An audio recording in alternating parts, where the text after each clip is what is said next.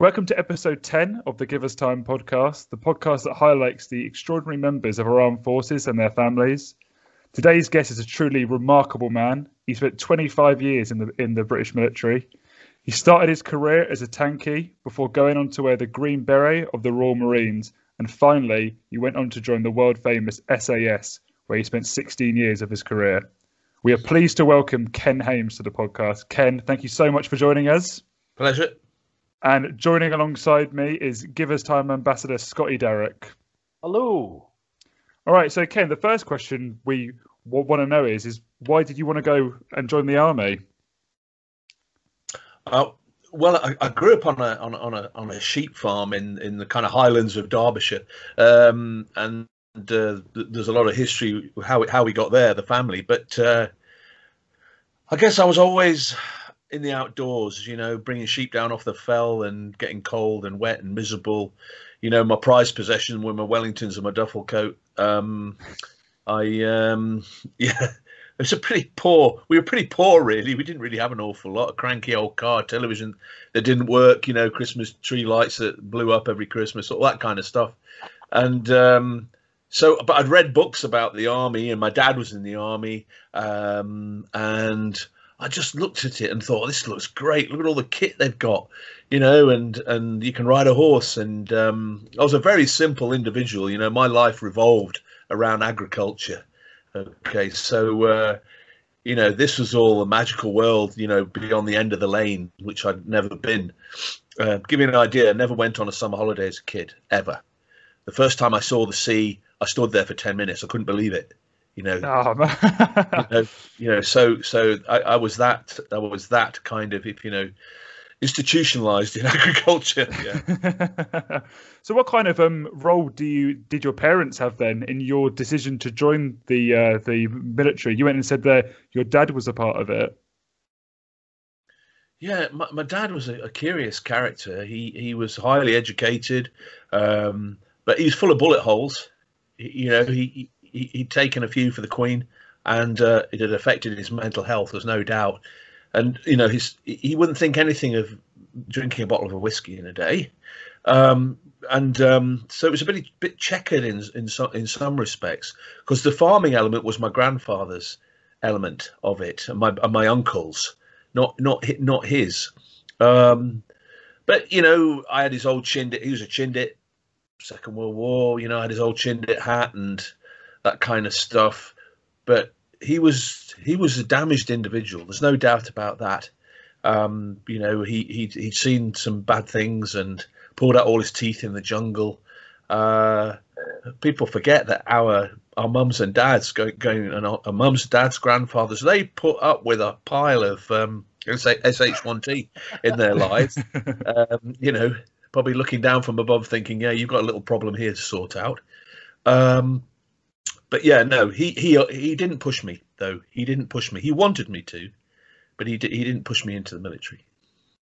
Oh wow, I didn't. Yeah, I think Scotty, you can want to add to that a little bit there. Absolutely, we were just chatting a couple of weeks ago. My uncle, uh, he was in the Korea as well, and we kind of forget about these other far field conflicts that a lot of men and women are involved with. And it was very interesting there, Ken, to hear you say about your dad uh, drinking a bottle of whiskey wouldn't faze him in a day um, because of issues. That's something that happened to me. Um, I didn't know who to speak to, who to ask for help. So that's where I turned. I turned to the bottle quite a lot, and then I turned to cocaine, heroin, and other things to try and make images disappear. But thankfully, touch wood, we're on the right path now, and we're we're moving forward, which is great. But it just we, we kind of were too quick to forget about the real sacrifices that the men and women who have done for us to enable us to sit in this house, like mm. yourself, Ken, doing the operations you have that people have no idea about, and gives us that security that we're in today. Yeah, I, th- I think our dads, granddads, I mean, they were fighting a brutal, brutal regimes. I mean, like you just can't imagine. You know, and like my dad was in, you know, fighting the Japanese, another brute, br- absolutely brutal. I would think anything chopping your arm off or chopping your head off or not feeding you for, for months. So yeah, dad was full of holes, full of holes. Now it's only later on in life you start to understand when you've been through it yourself.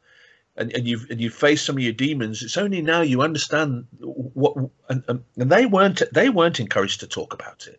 Oh yeah, They were just told, told to shut up. You know, frowned upon. I- yeah, my, my dad, who grew up in a Scottish Presbyterian family, he was just stuffed in a cupboard basically and told, right, you'll be seen and not heard. And that's the way they live their life. Yeah, exactly the same. When I, I got brought up, my father uh, and my grandfather and father were both miners. Um, so in the war effort, my grandfather was providing all the coal to make stuff in industry, and my father was down the pits as well. And I remember uh, I, was, I was exact same. I had, had a bit of a, a, a boisterous childhood, but I was locked in exact something similar. But even though back the seventies or eighties, I was locked in a room and, and locked in and speak when spoken to. Um, and I remember uh, if I did something wrong, I got a, a good hiding. And if I did something right, I just got a lesser hiding. So it wasn't, or or thrown out to the hills to go and walk for a few days. Um, so yeah, all all good now. But yeah, absolutely, what men and women have gone through, and as you said, those poor kids in those uh, years have gone past. Shocking, shocking, and and sometimes we are as a society, we probably are too quick to forget about that. Yeah, Sure. definitely. So I, I mean, Ken, so from growing up in that sort of, you know, um, you must have seen what was going on with your dad then, and did so that just didn't faze you at all, and you were still very committed to joining the army. Um, Uh, Yeah, I didn't understand. Really and honestly, I didn't understand his mentality. I just saw him as a man who was, uh, you know, angry and and and and you know, angry with the world and. Um, but you know, there were there were good times. I don't want to paint too dark a picture. We grew up in an idyllic place with, you know, beautiful rivers and fantastic countryside. Uh, and I started surviving when I was a kid because, you know, I had to I had to for- forage a lot, and I lived in barns and extreme cold, and um, you know we didn't have central heating, anything, anything like like like that at all. And my clothes were very fundamental, um, you know, socks, wellies, and duffel coat. But uh, so at that time, I think I was hardened to the outdoors already. You know, snow, gales, that didn't faze me at all. That was fun you know that's with the weather turning its cheek a bit um but yeah so I was, I was ready to make the big leap Um, I mean, I want to know now, what was it like then as a 16 year old going from this kind of, it sounds very idyllic and very picturesque as well, you know, very. Um, so when you went and joined, where was your first barracks then? Where did you go I into? went, I went to the junior leaders regiment royal armour corps down in bovington um and it was curious actually Imagine this is a wide-eyed kid um and and only five miles down the road there was a nuclear power station called aee winfrith and I Yeah. thought, well, that's not safe, is it? That's not safe. Why did somebody put this barracks here? Power station down the road. So you have all these little impressions when you're a kid, and um, yeah, Scotty will go for this. When you, you know, when you when, when you're a young soldier, the exciting things in life are, are a biscuit and a pint of milk at, at ten o'clock in the morning when the the old NAAFI van comes around, and um, you know, getting your first pint of beer, having your first girlfriend, all, all that kind of stuff is is all, all there. And we used to guard when, when we weren't being trained as as, as tankies. Um, we used to guard the tank museum, and we were told that there was a ghost in there. So every time we went on guard, remember, I was 16 years old, and there was a, go- a ghost of a German, you know, who got found in the in the engine of a, of a, of a Tiger tank. So when we went, uh, you know, we used to kind of stand back to back in case we ran into Herman the German in in in, in, in the barracks. But I tell you what, it was fantastic because you got three meals a day. I mean, for me, three meals a day, uh, fantastic uniform. Um, yeah, he got to got to get in play in these massive, you know, fifty ton ton tanks, run all over the countryside, going out with bound courses. Um, yeah, it it was like oh, it was brilliant. I loved it. I loved every second of it. Um, Oh, but I did get bullied a bit though. I did get bullied a bit when I was there because I didn't understand some of these guys from Newcastle who didn't speak the same language as me. Uh, Geordie, and, and they and they wouldn't think twice about just giving you a punch on the nose for no reason. So uh, actually, the, the the Scottish guys were actually the the, mi- the milder ones. I, I got on really well with this with the, the Scots guys. They they didn't throw the weight around, but some of these other Englishmen did. You know, I don't know why. Inferiority complex, isn't it, Scotty? Yeah, that's right. But the jocks, the jocks know they've got that in their pocket. You see, they just need to bring that out when required. No, they spoke a completely different language. oh. They should come with subtitles up there. But they came from tough backgrounds. Some of them came from really tough backgrounds, and you know, um, you have to grow up pretty quick. You know, between sixteen and seventeen, you know, you're kind of going from being a boy to a man. Only just, only just, you know, because you're not even at eighteen when I wasn't even eighteen when I joined uh, joined my regiment, the 9th, 12th Lancers in. Uh, in in Germany after a year and a half of kind of fairly intensive training, uh, and um, there was a little spell where I went to the uh, RAC Independent Parachute Squadron, um, which was part of the old 16 Parachute Brigade, um, and like all good things, I, I, got there and someone said, "Well, don't unpack your bag because it's being disbanded." Uh, so you know, I didn't know what disbanded meant. What you're just going to pack up and go home? I said no. So I went back. So I ended up back in back in back in Germany, where the regiment, the 9th, 12th Lancers, were part of the 4th Armored Division. Um, and that, again, another fantastic experience because we were allowed to drive anywhere we liked uh, through people's fields, um, just making complete wreckage of the German countryside in this um, uh, kind of premise that we were, were keeping the Russians at bay, you know, the old Warsaw Pact before 1990. Um, but yeah, going, going, you know, leaping from, uh, leaping from, from the ninth, leaping from the junior leaders into, into Germany was another culture shock for me. Getting on an aeroplane, flying for the first time, landing, and um, and, and, just German girls who took the most incredible interest in you. Uh, you know, yes. I think more from a scientific point of view than, than anything else. I, I, must admit, yeah, G- Germany. I've got very fond memories of Germany. Yeah, yes, very nice country.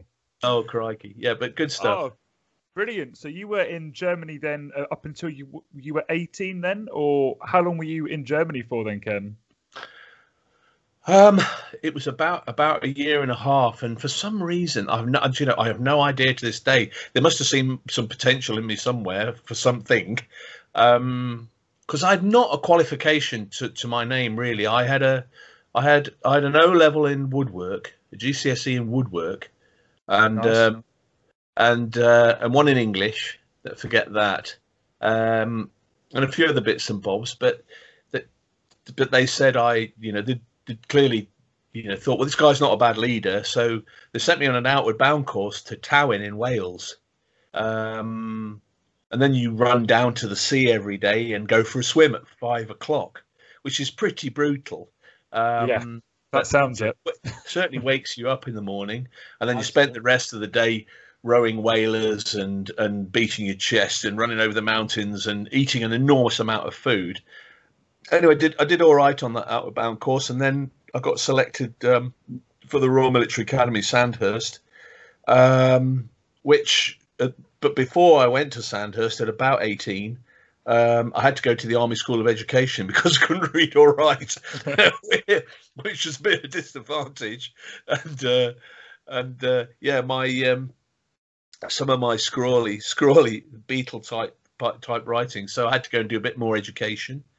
Uh, but then I ended up um, at, at, at, the Royal Military Academy and really wide, really, really wide eyed, even more wide eyed than I was before. Because quite a bounce from 16, 17, 18, from being a being a junior to going to a, a regiment in, in Germany and being part of all that, and then and then going to going to Sandhurst, where I met a completely different animal there oh dear. From posh schools, dear, dear, and you know, and then I didn't understand what they were saying either. I got into enormous trouble on day one um, at, at Sandhurst because we everybody everybody had to go and buy.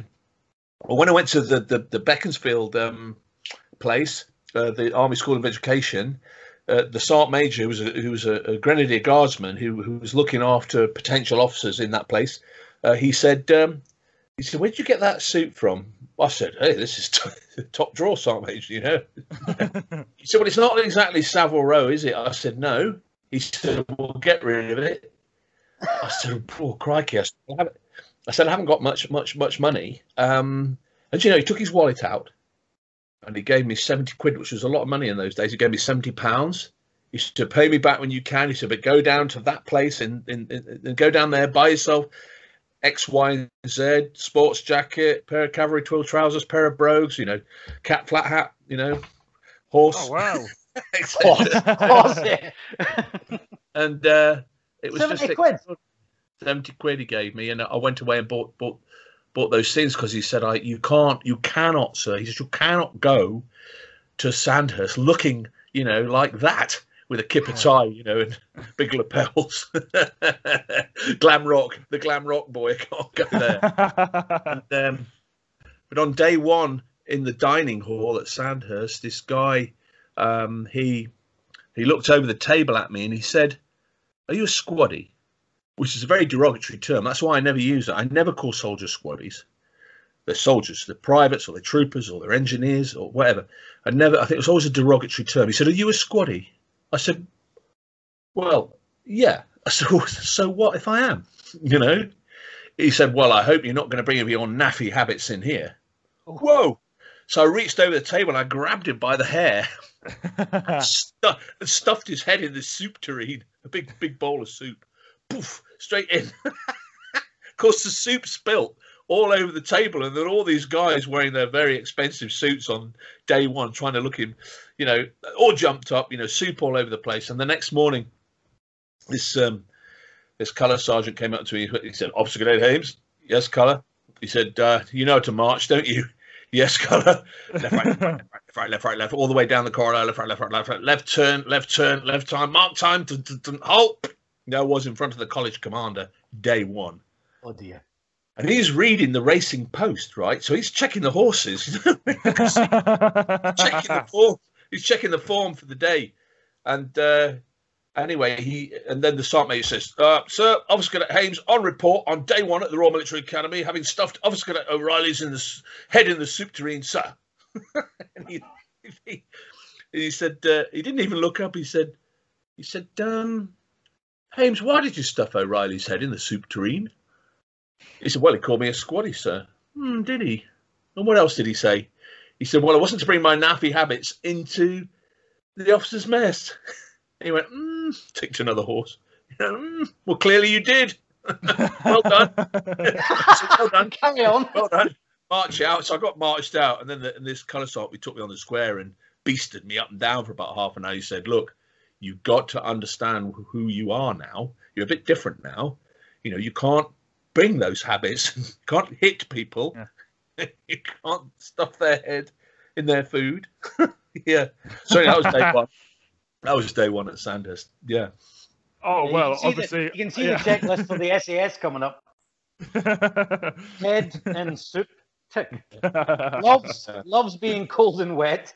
That's right. That's Not right, yeah. scared of wearing wellies. No. Done. So, I mean, I want to know. So, what was the rest of your Sandhurst time then? Like, how? I'm, I'm, I'm assuming did you fall in line, or was there um similar incidences of coming up? No. Yeah, so Sandhurst was was such a, a shock to, to my system, you know, where people had no no idea about my background and I had no idea about theirs. And you know, becoming an officer, it's not it's not easy. You know, you're expected to lead, and you know that that's the whole thing. Sandhurst is about le- le- leadership. Um, and I think, to be honest, up till up till when I got to Sandhurst, I I, I really was I tried to figure out what officers did all day. They seemed to disappear into this place called the officers' mess and never come out again. And, um, and then in the regiment I was with, they had horses, and uh, and I thought, God, there's all these people wearing jodhpurs and running around and shouting at me, but I've never seen a horse. I didn't see one horse. I saw tanks, but I didn't see a horse. So that was all a bit odd. Um, and of course, in in uh, in the Ninth Twelfth, the officers were well. There was a baron, and there was a lord, and there was an honourable. Um, so it was like being in the royal family. Pretty, pretty, pretty. um, anyway, um, yeah. So when you when you kind of become one yourself, or being groomed to be one yourself, it, it's it's it's not easy. I mean, it might look easy to some people, but it, it's not. And you're a young lad of what I was when I when I joined the Queen's Regiment, the first battalion of the Queen's Regiment, back to Germany. Um, yeah, it was um, like bewildering, really, because I'd only been there about oh, a few months, and then we were we were back to Northern Ireland again. You know, where we spent a lot of our time. Uh, and uh, yeah, young young eighteen year old, almost almost I was almost nineteen then, between eighteen and nineteen, and you know, commanding thirty guys uh, in in an operational setting, which is, is quite bewildering for, for for a young bloke to do that. And you really rely on your platoon sergeant. Then he's the kind of non-commissioned officer, and you totally rely on him to look after you because he knows the ropes, and the corporals know the ropes, and uh, you know the private soldiers will just take the mick out of you and you won't know it and lots of things to learn. Um, but i took some of the lessons of leadership definitely into in, in, into into into that battalion. But it's it's just i suppose it's just being accepted really eventually. You want to be accepted as soon as possible but you have to kind of earn your earn your spurs earn your wings. When you're on that journey it's tricky so, uh, sorry, how old were you then when you were in charge of these? What did you say, 30, 30 guys? Yeah, I think I think I was just nineteen. Wow, that is that must be an absolute shock. There, going from, from three years ago, you just joined the military, and now three years later, you're in charge of um, yeah. um, 30 guys. I'm assuming you know similar ages as when you joined, about 16, 17, that sort of time. So, I mean, how how as a 19 year old do you do you lead 30 guys? I think with great difficulty. I mean you you you you you try to do your best and you try to look right and you try to but you have to learn really really quickly. Yeah. that's the thing. You have to learn off the, the men and you have to learn off the the ncos the lance corporals the corporals particularly off your platoon sergeant. He's your right hand man and and you just have to keep learning. And you know you have to have a really open mind. Arrogance won't work. Um, and you know you have to earn the respect of the men. And that is the hardest thing to earn their respect. So when it comes to you know cleaning the toilets when it comes to washing the vehicles when it comes to to give you an example, I used to say to my my officers when I got a bit more senior, the, the ones under my command, I used to say, "You're first up you're last to bed, and you go nowhere until they are fed. You go nowhere until they're looked after, you know, and their needs come before yours. That's yeah. how you gain. That's how you gain the respect of, of, them. That they see you as someone who's prepared to muck in, someone who's you know got humility, mm. someone who's uh, yeah gonna gonna have to sometimes lead lead from the front. You've mm. got to show uh, lead by example. Mm. Um, and I wish all of them would have went by that mindset, Ken. yeah. I, I, wish all of them would have went the same mindset because there is some that have um, a bit jack, to be honest. But um, they get found out. They get found out. Yeah, for sure. But I mean, you you know, you can't you can't stand in front of one. This is a good leadership principle for people in business. You can't stand in front of people and say, "You've got this wrong," mm. unless you squeaky clean yourself. Mm. You've got to try and you know, um, particularly because when we're, we're, in the army, we're, we we always were, were meant to look smart, and there's a great emphasis on cleanliness and you know making sure you've done your you've done your washing and making sure you're clean shaven and making sure all those all those things and that's called discipline mm. and field discipline comes with that being in the field yeah. and being able to do that living in a ditch yeah. and um and uh, you can't go and tell somebody off for being scruffy if you're scruffy yourself. Yeah, yeah, yeah. Got you've got to model the way. model the way, but it's it's not hard. It's not easy, particularly when you're in operational settings and when you go somewhere like Northern Ireland for the first time. You're going to be scared. You're going to be scared. You're going to be apprehensive because the, the, there are people there who don't want you to be there yeah, I mean, I, I, you know, my follow-up question to that is: so Northern Ireland was your first experience of combat. Then, obviously, Germany, to an extent, it, it's not the same. It's a kind of more of a it's a Cold War compared to then going to Northern Ireland. Um, so you're 19 at the time, in charge of 30 guys, and you've also been thrown into your first experience of combat as well, which I imagine is the ultimate the the, uh, the, the ultimate test in some in some instances how did you how did you lead and kind of Um, and what was your first experience of combat like in Northern Ireland? Yeah, with respect, I wouldn't I, I wouldn't call it combat. It, Yeah. it, it's not it's not a what we call an attritional war Hmm. like a conventional war. You know, like the Second World War was. This really Northern Ireland was what you would call a kind of internal security situation Hmm. where two parts of the community were trying to kill each other because they didn't like each other, the Catholics and the Pro- Protestants per, per, per se, and and the Catholics had the IRA and the Protestants had their paramilitary groups as well as well. And really, the job of the British Army there was to try and keep those two factions apart, and to be, but not not to be biased in any any direction. uh, Direction. Um, I mean, the British had a pretty checkered history in Ireland. You, if you read your history history books, so there wasn't a lot of love lost between mm. the Catholic population and and and and the British, you know, British Army as it was, mm. was known then. But of course, you know, the troops were absolutely brilliant in mm. in Northern Ireland across the board. It didn't matter what cap badge they were wearing, who whether they were infantry, engineers, Royal Army Ordnance Corps. And there was a lot. Everybody was in Northern Ireland, and um, most people will turn around to you and say, actually, I really enjoyed it because I met some really, really nice people. Uh, the vast majority of the population were, were, wanted peace. Um, and it's only the crazy factions and, and those with, you know, hardened political beliefs who were keeping the whole thing going. Um, but for a young, a young officer and, and, and young men, it was quite harsh at times. You know, we, we, we'd see a lot of things that we didn't want to see, you know, murders, bombs, all that kind of stuff was going on. And sometimes the air was tinged with an enormous amount of sadness.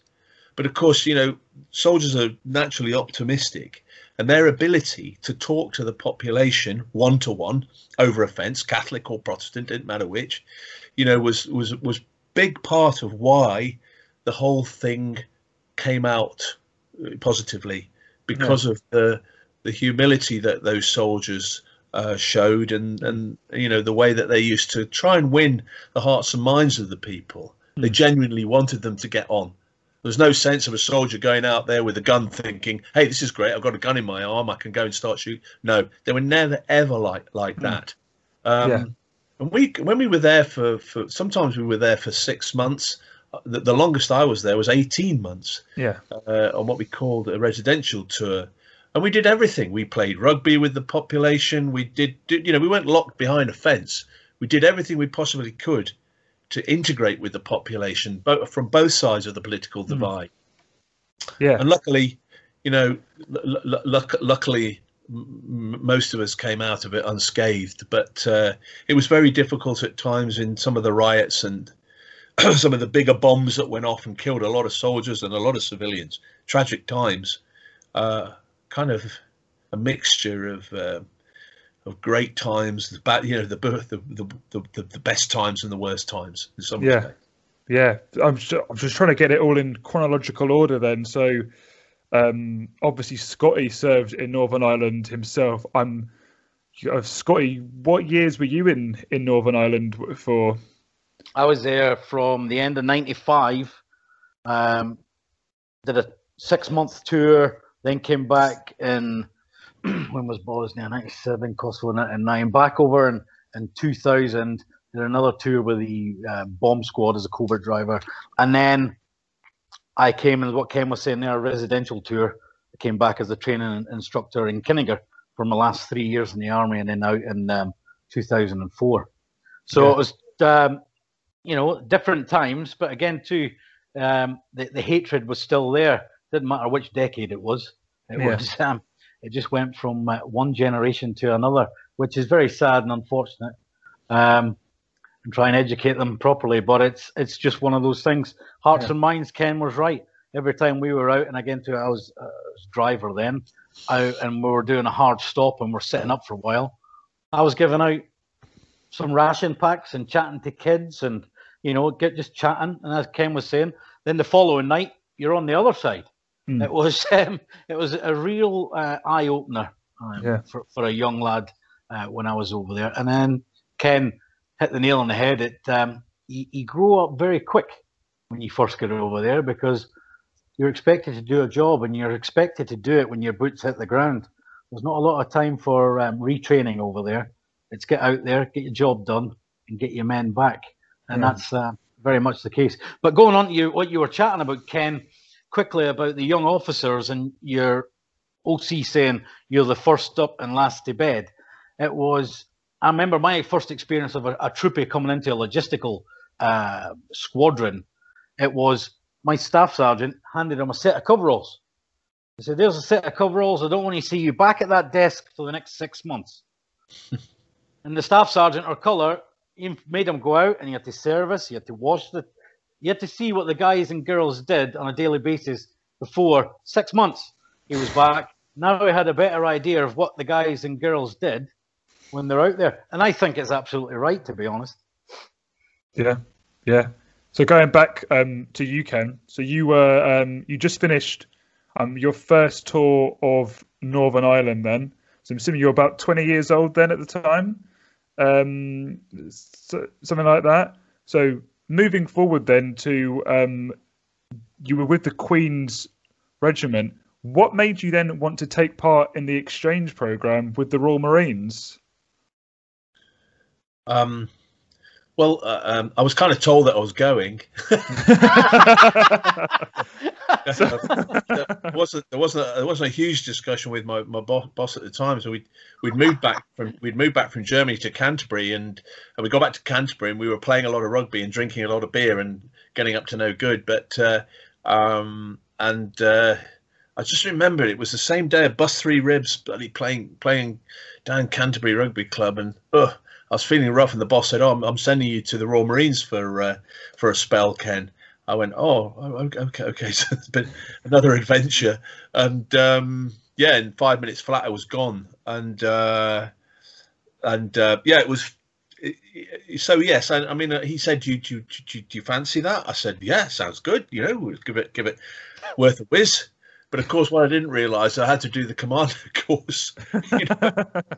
There's this thing called the All Arms Commando course, where all the people who support the Royal Marines, and they might be gunners, engineers, um, uh, Ordnance Corps, um, they they all support the Royal the Royal Marines, and they're not all Navy. The Royal Marine are Navy, of course, mm. uh, uh, but everybody else who supports the Royal Marines, a lot of Army, huge amount of Army support the Royal Marines, and and other uh, grey funnel line, as we call it, the people who drive the ships. Anyway, um, so I ended up on the Commando course, which was tough hard work. It's a selection course like anything else, and it's quite brutal from time time to time. Um, what I could never, uh, just while we're on the subject, what I can never get my head around is why in training people, yeah, run them about, make them do press ups, but don't injure them. And I'll never forget on that course that there was a couple of people who who were so beasted. They used to say call it a beasting they were so beasted it injured them, and then they couldn't do anything, and that was them written off. And I I, I remember because I was a I was a fairly confrontational. I used to speak my mind, and and I and I I said, why on earth would we train try and train somebody but hurt them at the same time? That never that never registered with me. Yes, make them sit in a bucket of water and I don't know, spray them down, come in with cow shit. I don't know. We'll do what you want, but don't in, injure them because then you've got a trainee who's never going to return to training. I thought that was just a, a damn damn stupid. Um, anyway, that was one one memory of that. But you know, at the end of it, you run across Dartmoor a lot and do a lot of running up and down cliffs, and you learn a lot of new skills. And that's interesting because yeah, Scotty will relate to this. Throughout your career, you're learning, learning, learning, learning new skills, new skills. Uh, you know, being a leader, being an infantryman, you know, knowing every weapon under the sun, uh, dismantling it, putting it together in the dark, blindfolded, working at night, working in all conditions, mountain, Arctic, desert, whatever, whatever it is. And then someone says, right, go on the commando course, learn more skills, boats, swimming in the sea, dropping out of helicopters into into into the sea, rigid raiders, landing craft.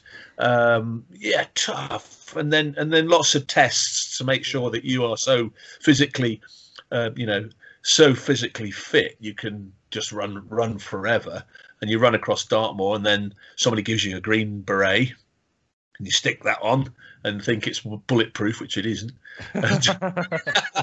Only a steel helmet, not even a steel helmet's bulletproof. No. And then I joined um, joined 40 Commando in Plymouth. So how wow. how, how old were you then at the time? 24, 24, right. 24, 24. Absolutely yes. ridiculous. was packed in quite a lot by then, and yeah, it was. And then you know we started training for Northern Ireland. Of course, that's a lot of our lives were were spent training or going to Northern Ireland. You know, um, I did ten separate tours there. It shows how regularly, how regularly you you, you, you went. We were in and out there like like like like a yo-yo, so we got to know it pretty pretty, pretty well. Um, but yeah, we started to train, and then that that that that didn't that didn't turn out. Um, and we then got told, you know, that the Falklands had uh, had cropped up. And then, so you're 24 at the time. Um, what made you? So, I'm trying to, work, trying, to work, trying to work trying to work it out. Then, yeah, I was 24. Yes. so yes. So, what was it like then going from Northern Ireland to the Falklands? That's um, I imagine that's completely different. Hey, the Falklands is a long story. Um, crikey, it was um, yeah, it was a, it's a it's a it's a long story. But I think the things that the things that stand up, right? You you're going into a pro- proper war now. you're Yeah. going pro, you go, you're going to go and have to you're going to go and fight basically. Yeah, Northern Ireland was a bit standoffish for a while. You know, there was no, you know, you didn't have a running battle with with anybody in the street. People would shoot at you and try and bomb you, and there was all sorts of other dangers. But this was confrontational. So the opposition had fighter aircraft, artillery, all that, all that stuff, uh, and they and they had occupied uh, the Falklands. And then, yeah, we. I never got to say goodbye to my mother, which which upset me rather. I, I managed to ring her, but she's she said a really interesting thing to me before I before I uh, got on the Canberra. We sailed down the Canberra, the old white whale as it was called. And she said a really interesting interesting thing. She said, she said, son, you know, look after yourself. I said, yeah, mum, I'll be I'll be fine. And and then she said, um, she said, whatever you do, look after them. Isn't that an interesting comment? Look Yeah. after them, meaning the, the boys yeah, it was and, and it kind of it's resonated with me that all my life that my mother had the had the kind of insight to say this is not going to be about you going over the top lead, leading the guys to get medals. This is about you looking after them the best you can. Interesting that isn't it? And um, Very powerful. so uh, yeah. Wow. and uh, and it's you know and it was a long way down there of course a long way to sail through some heavy seas uh, wondering whether we are going to get to- torpedoed and then we transferred onto a landing a landing platform deck it's like another ship Yeah. it's called a landing platform deck it's called hms fearless or intrepid at the time and they've got landing craft in the back um, and if there was a threat of, of, of anything they used to lock us down below and there's nothing worse than being locked down below under the waterline. That, Yeah. that traits the mind because you know that if you get bounced, you're not going to get out. Yeah, So that that's a bit tricky. I found that a bit tricky. yeah. That's pretty. That's pretty terrifying. That is very Yeah. terrifying. And then and then the war un, un, unfo- unfolded, and uh, yeah, I have to say we were really badly equipped. We had terrible boots. Mm. We could have got better boots from from. We could have got better boots from Woolworths, I reckon, than the ones that were made they're made out of cardboard, so they just soaked up water.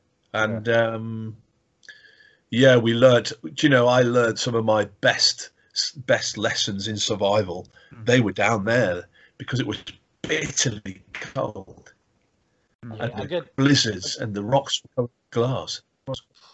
Yeah, sorry about that. Uh, I was saying a good friend of mine was actually in the Falklands, Ken, um, and he was uh, a a bootneck. And he was Yeah, uh, uh-huh. he was there with four five and involved in that horrific incident there. And I, I see Andy most years at the Defence Academy, uh, and he was saying exact same survival. It wasn't about you know it was getting out there in one piece. The weather was horrific.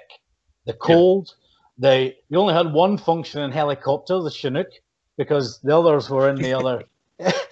you, had to, you had to borrow a door off another one. And then it was, he said it was absolutely a cluster. Um, Mm. but Ken, you you were there firsthand. Tell us tell us a bit more about about it. Well, yeah, and um, yeah, it's bitterly cold most of the time, and every trench we ever dig, dug fell up with, filled up with water. so I had to keep bailing it out. You know, I used to use my steel helmet to bail the bail out like a boat sinking. Oh, And uh, and you know, I, I remember it used to take about forty between forty and fifty steel helmet loads to empty the, the, the trench I was in. I was sitting on a hillside with my boss, who was who was SBS, uh, Special Boat Service, and uh, he was he was an interesting guy, and he he sat with me on a hill, and he. He said, you know, he said, I wonder if we got air superiority. He said, because it's really quiet, you know, it doesn't seem to be anything flying around. And as he said that, just he tempted fate there. as he Ah. said that, four Skyhawks came around the corner and dropped these bombs with parachutes right on the place, this old whaling station, where there was a medical centre, but also where the guys were all having their tea. They all gone down there because there was a there was a cookhouse there, a galley, and we saw the last. We didn't know it was at the time, but the bloke running out of, of of it, and that was the last one of our guys who'd been down there. We were very lucky; we didn't take a lot of casualties there, but then more ammunition uh, at the same time, and the morale hit rock bottom. It was it was it was really tricky, and we we flew forward a few times, and um, uh, yeah, and we we got involved with uh, with 4-2's attack on Mount Harriet. Uh, then we got involved in in the attack on Sa- Sapper Hill at the end. Um, and there were various incidents on the way. We got trapped in a minefield. That wasn't too good. A couple of blokes lost a leg in there. Um, or lost a foot, should I say? Sorry. Um, that that that was in a, we were in a tricky situation because a gun a gun ranged in on us. So we had a one five five millimeter gun shooting at us with, you know, uh, that makes a big hole in the ground. Should it not land near you? That's, that's, you that's have not laugh very nice. now, but it was pretty tense. Pretty tense at the time. Yeah, it's not very fair. a bit, bit offside. And Yeah. uh, well, but eventually we made made. But I remember my fingernails split, my feet froze. I had terrible cold winter, weather injury afterwards. Um, but I was, you know, war is war, and you know, we, we we were there when the Galahad got blown up, and we helped the Welsh Guards, you know, and all that. terrible, terrible mayhem. 50, 50 men killed in one go. Um, one go. That that was a hell of a, tra- a tragedy. And they stayed with us till the end. The Welsh Guards. We we teamed up with them. Um, and yeah, mistakes happen in war. Horrible things happen in war. Uh, the, the one thing that I found quite amusing because I always have to see the funny side of things. Maybe I shouldn't all the time, but one the, on the last night it was a blizzard, and myself and a guy called Nick Hollow wandering around the position, which we couldn't see anybody, but we just saying, "Anybody in there? Yeah, are you all right? Yeah, we're okay. Okay, fine. Keep under cover." And we were it, we were covered in snow, you can imagine, and uh, it was very cold. But we near near our company position, we suddenly found this little quarry, which may have been used to get grit to put on the road, you know, to stop vehicles slipping, because it wasn't a proper road; it was a dirt track. And there was a workman's hut, which was about two foot wide, but we squeezed in it, and we were kind of like this, you know, smoking smoking a fag between, thinking, "Wow, it's great to get out the wind." That was all it was. Get out the wind, fantastic, and that feeling of no wind was just amazing. And then Nick said, "Oh, the, the floor's a bit dodgy. It's a bit rotten." I said, "No, it's been moved." Oh. Anyway, so we, we pulled up the floorboards, and we, then we found this package, and uh, and he he said, "What's that?" I said, "I don't know." I said, you know, it's a tent." He went, "No." Said, "It is, of course it is. Christmas, God, God has sent us a present from heaven." And then he found he pulled up another thing, and it was a big tin. I said, "What's that? Oil?" He said, "No, corned beef, Argentinian corned beef." And beef. And we found corned beef, and we found sweet corn and a tent. Can you believe that? Can you believe that? And so, yeah, just ex- just extraordinary. Um, and um, yeah, so we put the tent up, had some corned beef, and then I think we probably slept the only proper sleep we'd had for about I don't know, nearly a couple of months. Um, but I, I was the first. My boss turned around to me in the next day. He said, "I want you to go back onto the ship because we're going to get back onto the ship." I said, "Really?" I thought, "Crikey, that that was quick." Argentina surrendered and we're going to go home straight away. No, no, no, no party. But anyway, so I I went back onto the ship, and it was a night. It was dusk. A helicopter flew me into Stanley. I saw all this detritus of war and Argentinian prisoners of war, all this kind of stuff. And then this little boat, this little Captain Pugwash boat, tiny little thing, came chug chug chug chug chug, chug and and picked me up. And then we chug chug chug chug chugged out to the ship, but I couldn't see the ship. I could just see mist through the mist, and there it was, and it was lit up like a Christmas tree. And I said, "No, turn those lights off. what are you doing?" And uh, anyway, so um, in the middle deck of the ship, was the mezzanine layer, and um, it was like a, a like a place you could walk around the whole ship. But they ripped up the planking, and it was just hard metal. Yeah. And I got on board, and I went, "Hello, anybody there?" it was like a ghost ship. Couldn't find anybody. And then right down the other end of the deck, I saw this person in uniform, and then I, th- I saw it was I saw it was a, a girl in uniform. And on the way down, this one particular girl, I'd given her some survival kit. I managed to find her an immersion suit and some rations and a compass and some neoprene gloves. And I should have kept them for myself and my kids. but at the time, I say, look, you have these. If this shit gets sunk, you'll have a much better chance of surviving in the water because it will be deadly cold. You know, you have a better chance of getting picked up. Minutes, it'd be, it would be minutes in that water. The difference between life and death. And uh, and then I saw it was her, and the name was Fiona.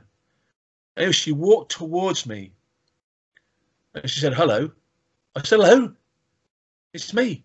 She went, "Who are you?" And she didn't recognise me. She couldn't recognise me. Oh wow. Because I, I was just so emaciated. I'd lost two and a half stone, something like that.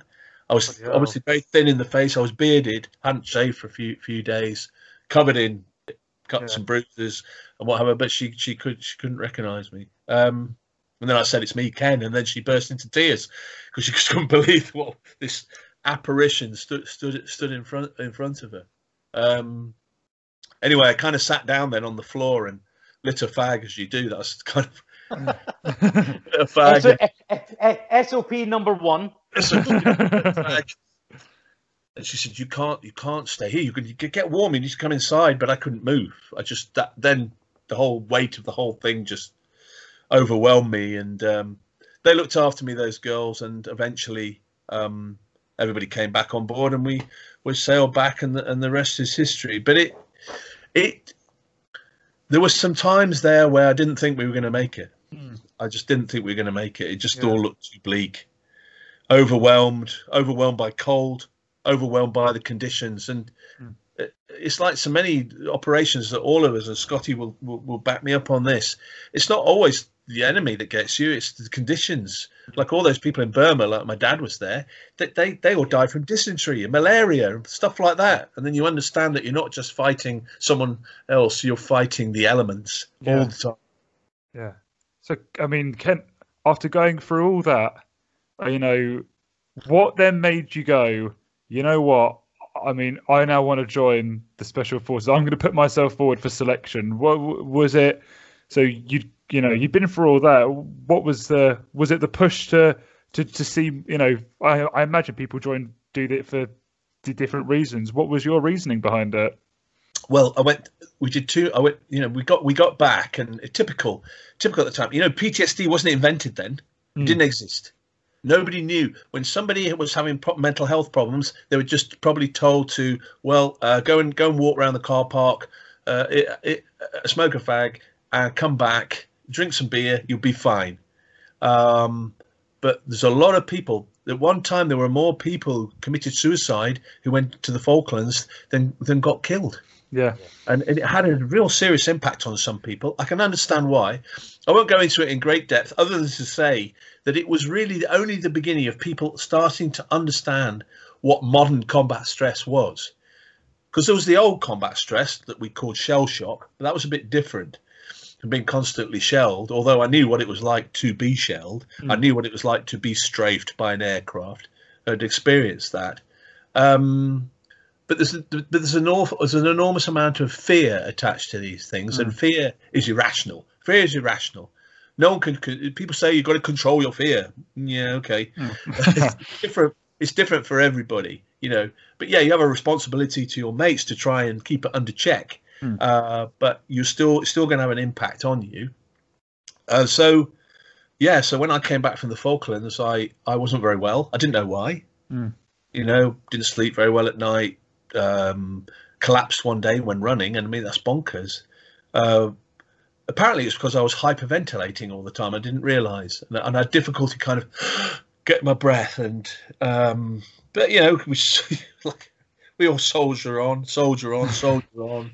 You know, until something goes pop or breaks. Yeah. Um, and then after a couple of a couple of tours, uh, I've been out to Gibraltar for a while. I've been to Northern Ireland another couple of times.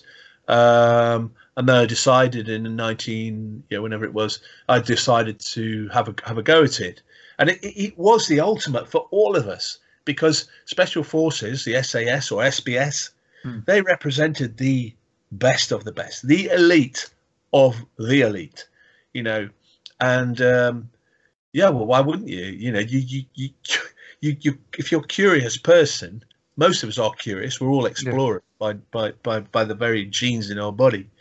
We want to have a look around the corner and see what's going on. Hey, what are they doing? And and you see these guys in Northern Ireland, you know, kind of skulking about. Who's that? Who's that? And uh, then suddenly realise that there are there are this there are these elite elite uh, op- operators. You know, before the Iranian embassy siege, no one really knew much about. They live in the shadows, Hmm. and they prefer to live in the shadows because that's the safest place to be in a way. Hmm. You don't want too much publicity. You don't want people running around poking you in the chest, Yeah. say, asking you questions. Um, yeah. So anyway, I, I decided to go and try SAS selection. Uh, um, um, but yeah, like it's, it's, it's like you said, it's this, it's the elite of the elite. I'm going to ask you, and I know what the answer is going to be. How did you find it? was it easy or was it hard? Um, elements of it, because I, I was already mountain orientated. I didn't find I didn't find the the physical bit in the mountains too bad, but it wore you down. You get worn down, worn down. They start to really play with your mind and see, but no one shouts at you. No one's shouting at you. You're just told to be at a certain place at a certain time, and you get there with the right kit, yeah, and the right weight. Yeah. Is that the actual first four weeks of selection, Ken? Is that what they really Yeah. call selection? The hills phase? Yeah, yeah. The first the first four weeks very physical. A lot of navigation. You've got to be able to navigate well. You've got to know map and a compass. You've got to have the confidence in horrible conditions. Hmm. There's a place called the Elan Valley in mid Wales. Go there for a look. It's horrible. There's no, there's, there's no. It's bogs, little crags, uh, little crag, little mountain, little little rocky bits, uh, featureless, just desert and and and, and, and, but cold. And, and I remember falling flat on my face one day Oh. there. Absolutely, just fell flat, pushing the mud, and I was lost. I was lost, and and and, and, thinking I'm never going to find my way back back from here. And I did. I did have a blub then, a bit, a bit of a cry, you know, thinking this is all too much. I can't do it. Um, I've put up with some, you know, some trouble so far, and here I'm in even more trouble. And then again, we're back in the same old thing. If you get through the first four weeks, and the endurance at the end of the first, there's lots of marches, but the Yeah. endurance one at the end, um, Yeah. long drag, it's called, and it's not a cigarette. it's it's a um, long drag is uh, it's really long drag is two marathons back to back. Yeah. Carrying sixty pound on your back. Bloody hell. That's the equivalent of a seven stone child, six stone child, isn't it? Five stone child. I can't remember. But um, yeah, a it's lot of heavy. It's, It's, very heavy, is what is what it It's and uh, I'm glad I did it. I'm glad I did it in winter. I don't know how people did it in summer when it was hot. I'm glad I did it in winter because you know you can put more kit on when it's cold, but it, you can't take your skin off when it's hot. yeah. Uh, so that was okay. But once you got through that, that was only month one, you know, and then you've got another six to go. But it's hard. It's very, very hard mentally and, and, and physically. And people, a lot of people, I remember on the square when I started, there were 160 people there. Yeah. By the end of week four, there are only 70 left. So we got rid of half of them. And Wow. uh, they kept disappearing every day. I, couldn't, I was saying, Where's he gone? I haven't seen him. He must have gone. You know, there's all those conversations. Um, but then it really starts after that because then you're starting to have to acquire skills. And it's there's some fundamentals in life when you're a soldier. You've got to be able to shoot straight. Yeah. You've got to be able to shoot straight. People forget about that, you know, because you're not much use if there's a big target in front of you and you miss it every time. And, you know, so marksmanship is a principle um, of, of, of operations as a soldier. But yeah, when you the hardest bit I found was in the jungle. We went to Borneo for six weeks. Um, I think we went there with about 50 people. We came back with about 30 people Yeah. and some of that 30 when then we were down to about 25 people you know uh, a massive attrition rate because it's just really tricky I imagine the jungle being because it's just the humidity. I think also as well down. I think everything wants to kill you as well. I think you know if you fall over, I'm pretty sure in that sort of humidity, if you get a cut, it's going to get infected. Surely. It's that. you got pretty manky. That's that's true. But the biggest killers in the jungle are not snakes and spiders and stuff like that. The biggest killers are deadfall. You know when a tree gets full up with water Oh, top you imagine the top branches sticking out the jungle they get all waterlogged and then they break off and then, they, and then when they weigh weighing five tons they come whistling down. Somebody chucking a chucking the roof off a building and just throwing it down into the into the forest and that's scary. A lot, a lot of people get killed that way. Yeah. um flash flood another big killer. People crossing rivers and all of a sudden there's a bow wave of water coming round round the corner. Some guys got taken out SAS guys got taken out in Hawaii that way of all places because it is rainforest in places Hawaii. Yeah. And uh, then what was the other thing? Yeah hornets. Hornets. Hornets come in three si- three sizes. There's big really big and then there's unfeasibly massive. You know that's out of, uh, that's out of a out of a comic strip. Kind of hovering helicopter comes flying around. But if they sting you it big Yeah. shock I think shock shock kill. i remember gurkha died from shock. Yeah. um but yeah sa selection is just and you're learning skills more and more and more skills being thrown at you. You know can you can you now shoot your weapon while blindfolded hanging upside upside down or whatever? I'm being now but you know can you you know can you dive can you climb can you drive drive a vehicle really well? Uh, can you can you navigate around complicated towns uh, basic skills really but some of them are hard to do really really well. Um and yeah uh, and, and there's each you know i was in a mountain troop which i love being in a mountain troop because i was quite cozy there. Um some people hated being in mountain troops hated scared of heights you know. But the skill range is phenomenal you know and then then you have to go into the sometimes you know you do the anti-terrorist stuff and that's another big another big uh, uh, you know um, skill set to learn Wow. And see, after all the sort of continuation training and stuff that you do, um, Ken, Yeah. what's it actual like? I take it there's not a big prom ceremony. Do you just march into the boss's office, stable belt, beret, well done? Or is it you just, there, there it is, um, slap on the back, back to work Monday? yeah no there's no there's no um there's no there's no there's no kind of pomp and ceremony. Um what happens one day is is is you get told to report to your boss. Um so you you you just um yeah one day someone says go to uh go to the clock tower. There's a clock tower in the camp and on it on it are all the names of all the men and women who've given their, their service in, in special forces or in SAS since the Second World War. Um, and on it, it's got the ins- inscription for those who did not beat the clock. And you know, wherever you are in life, we're always against the clock. And um, and then um, uh, yeah, when I met my new boss there at that particular at that particular place, um, he. I remember he said, um, "Well done," begrudgingly. he said, "Well done." He said, uh, uh, and he gave me the beret and the belt, so I had to tear out of his hand, and then tug out of his hand, and uh, he then said, "Remember, it's harder to keep that hat than it is to earn." Wow. you know, and it is hard.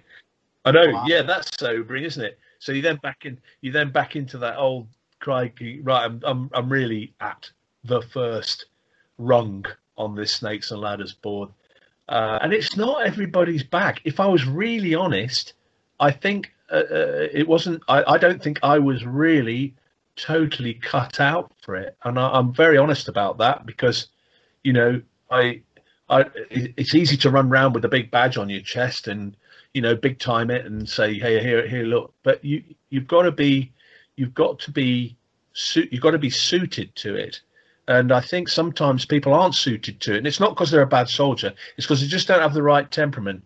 And i'm not entirely sure i had the right temperament for, for, for it to be honest. Um, did i enjoy my time there? Some of it. I love the guys i work with. It was very stressful from time to time. You never stopped. You never knew where you were going from one minute to the next. Um, would you change it? Probably not. Hell of an experience but it's not everybody's bag it really isn't. And there's some fantastic operators in the in british forces. I mean you know it's like the guys i used to really admire who i worked with with the with the ammunition technical officers the guys who just, just did bomb disposal in northern ireland. They had balls of steel you know and you look at that you read their stuff that they did in afghanistan and iraq. You read that stuff.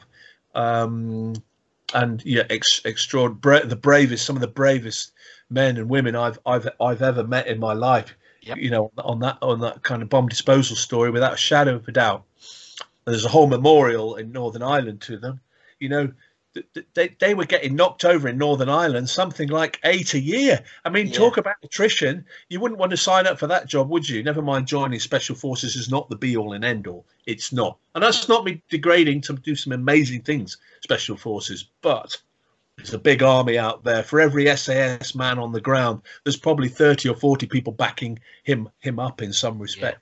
You know they don't get the recognition. Uh, but there has to be a whole system behind that to make it to make it work Oh, um, Ken, how long were you in the uh, special forces for then? Um, how, how long? Yeah, how long were you in it for? Well, it's weird when you're when you're an officer. It's weird because you go there initially as a as a troop commander. Um, if you do really well, you get invited back Hmm. to do something else. Yeah, because Yeah. Um, you can't you can't stay there all the time because there isn't enough space. Other people need to be given access, Hmm. um, and also, I think I think it's not good. It's not good. Hmm. Um, and so you know i went back to my battalion for a while um, as a company commander Okay. as a major Yeah. uh, oh wow.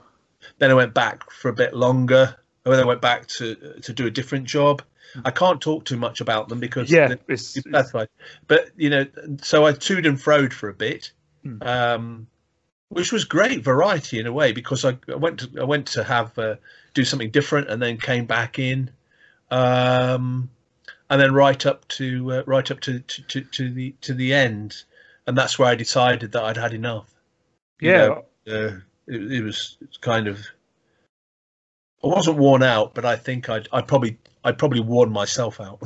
I don't, I don't, you know, I needed to I needed to pull regroup.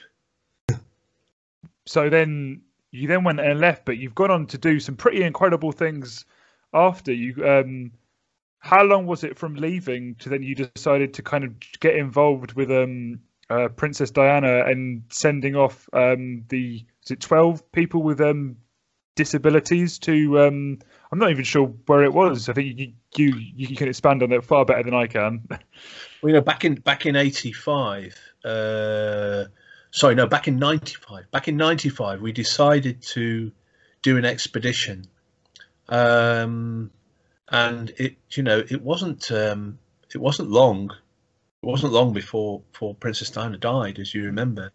Um, there was a history of Princess Diana being the colonel uh, of the regiment of the Royal Hampshires, and we amalgamated with the Royal Hampshires in the early 90s to form the Princess of Wales's Royal Regiment.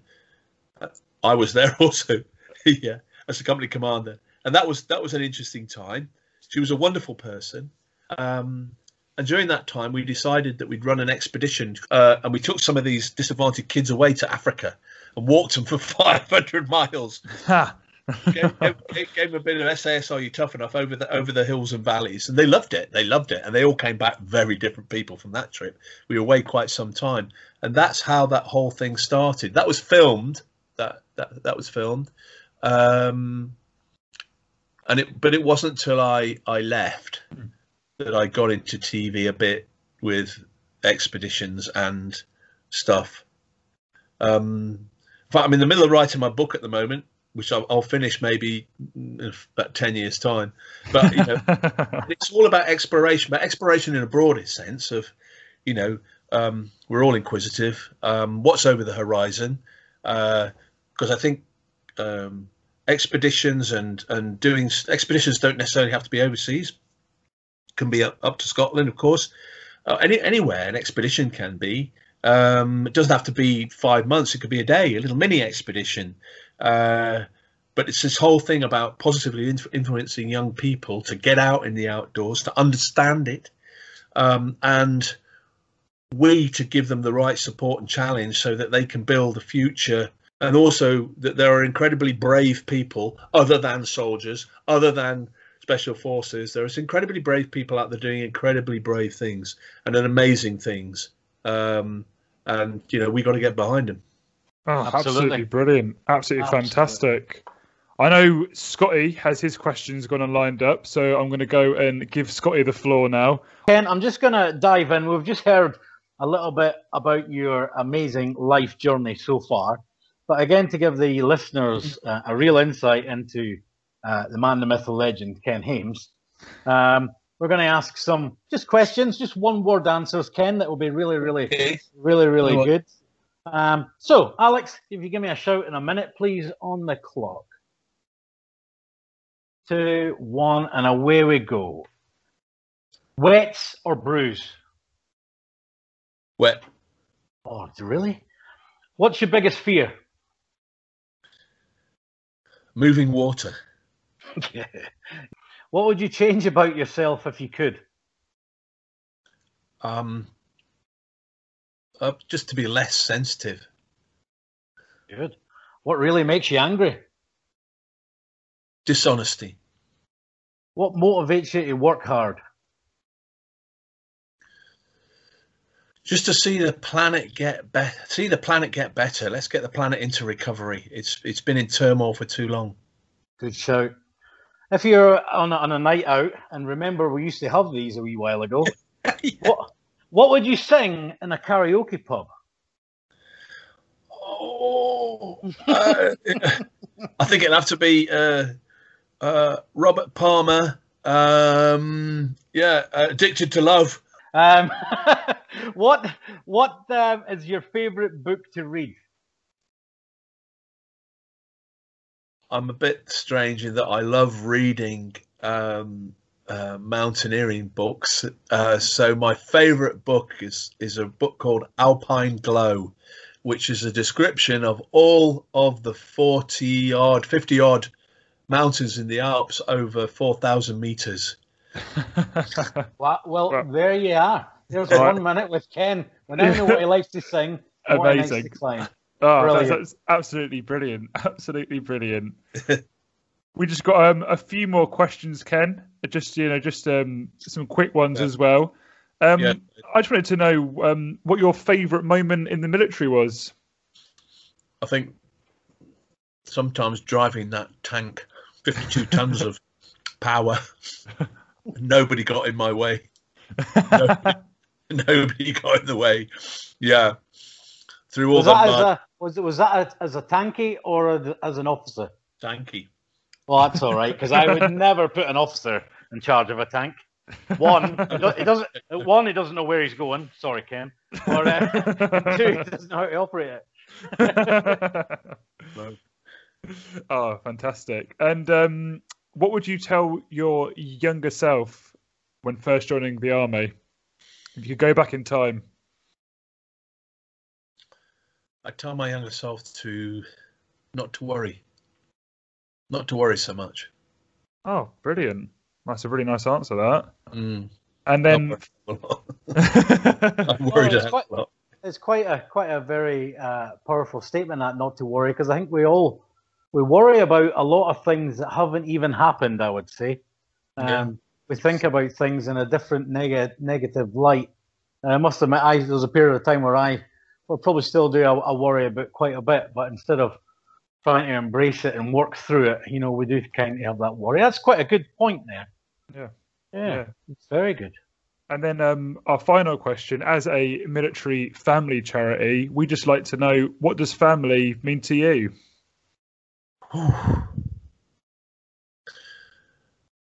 Well, unless you're a kind of dedicated hermit, some people like to be on their own. Um, I've never been that way. I've always been a people person. Um, my family, it means everything. Family means everything. When you get as old as me, you realize that it is the most important thing. Well, your health, of course. You want to be healthy.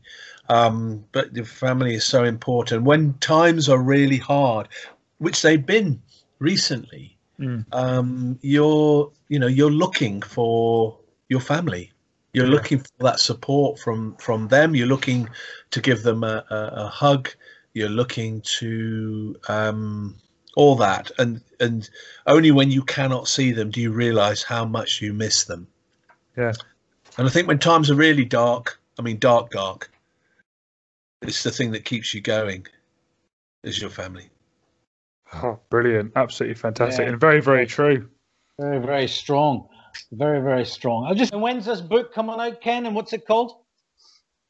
It's called Over the Horizon, an Explorer's Handbook. It, it'll be out by the end of this year, but it, it's Oh, it's it's a bit it's a bit anecdotal be, uh, because I thought, yeah, you seem want to write a survival manual, so I wrote some of the stories about, like you know, having been in the water in the South Atlantic, what it's like to be in those harsh conditions and what you can do to alleviate your your suffering in some of these harsh environments. So so experiences and on the mountain you know what what what you really need to think about apart from being a climber and having ropes and all that paraphernalia yeah that's technical stuff. But the basics of going into that environment you know what would you think about before you before you go? And things i learned which i wish i'd known before. So there's all those Probably learned the hard way. Yeah, exactly. And and you get those tips, don't you? Like tape up your feet before you walk. Put Vaseline in your crutch before you march. Make sure that the water, as Scotty said before, make sure the water you're drinking is not going to give you a bad tummy because you don't want a bad tummy out there. You don't want, you know, you don't want to have diarrhea. Well, when you when you when you're already working hard, and suddenly have to go to the loo three times a day, and all the group has to stop while you run into the bushes so there's lots of there's lots of stuff in it uh, uh, like like that you know which uh, um and a little bit on you know camels yaks Yeah. mules anything that can ca- dogs Transportation. transportation anything that can pull you or carry you much better than walking isn't it Absolutely. I can't wait for that. Is that Yeah. And uh, yeah, it'll it'll it'll it'll. But I would just hope people enjoy reading some of the anecdotes in it, which are quite funny. Some of them, you know, um, when you you know you you you you go you go in the woods for a poo, and then you suddenly re- realize when you get back to your tank that you the hood of your tank suit gone like that. You've gone like that. oh my oh, oh oh my goodness, my head's nice and warm. It's not a good- I'm, what- I'm assuming this may have happened to you. this is all. you know but as you say going back to that skill that skill set there's just so many there's just so many things to to to learn and i said look you know you can have all that lovely bushcrafty type of stuff lovely axe machete you've got to learn how to sharpen it all because most people can buy it but they can't sharpen it so it doesn't Yeah. work anyway This has been. This has been fantastic. I mean, I mean, Ken, you've told some absolutely great, fascinating stories, given some great insight as well into what it was like, and also some great leadership tips as well. I mean, in you know, but what it takes to lead and um, and how to do it. I think this has been absolutely fantastic. So, I mean, thank you so much for taking part. Well, I think that's all we've got time for today. Uh, th- thank you everyone to listening to episode 10 of the Give Us Time podcast. Make sure to like and subscribe to our channel. Follow us on all social media. Make sure to go and follow Ken as well. Uh, Ken, thank you so much for today. Um, and thank you everyone for listening.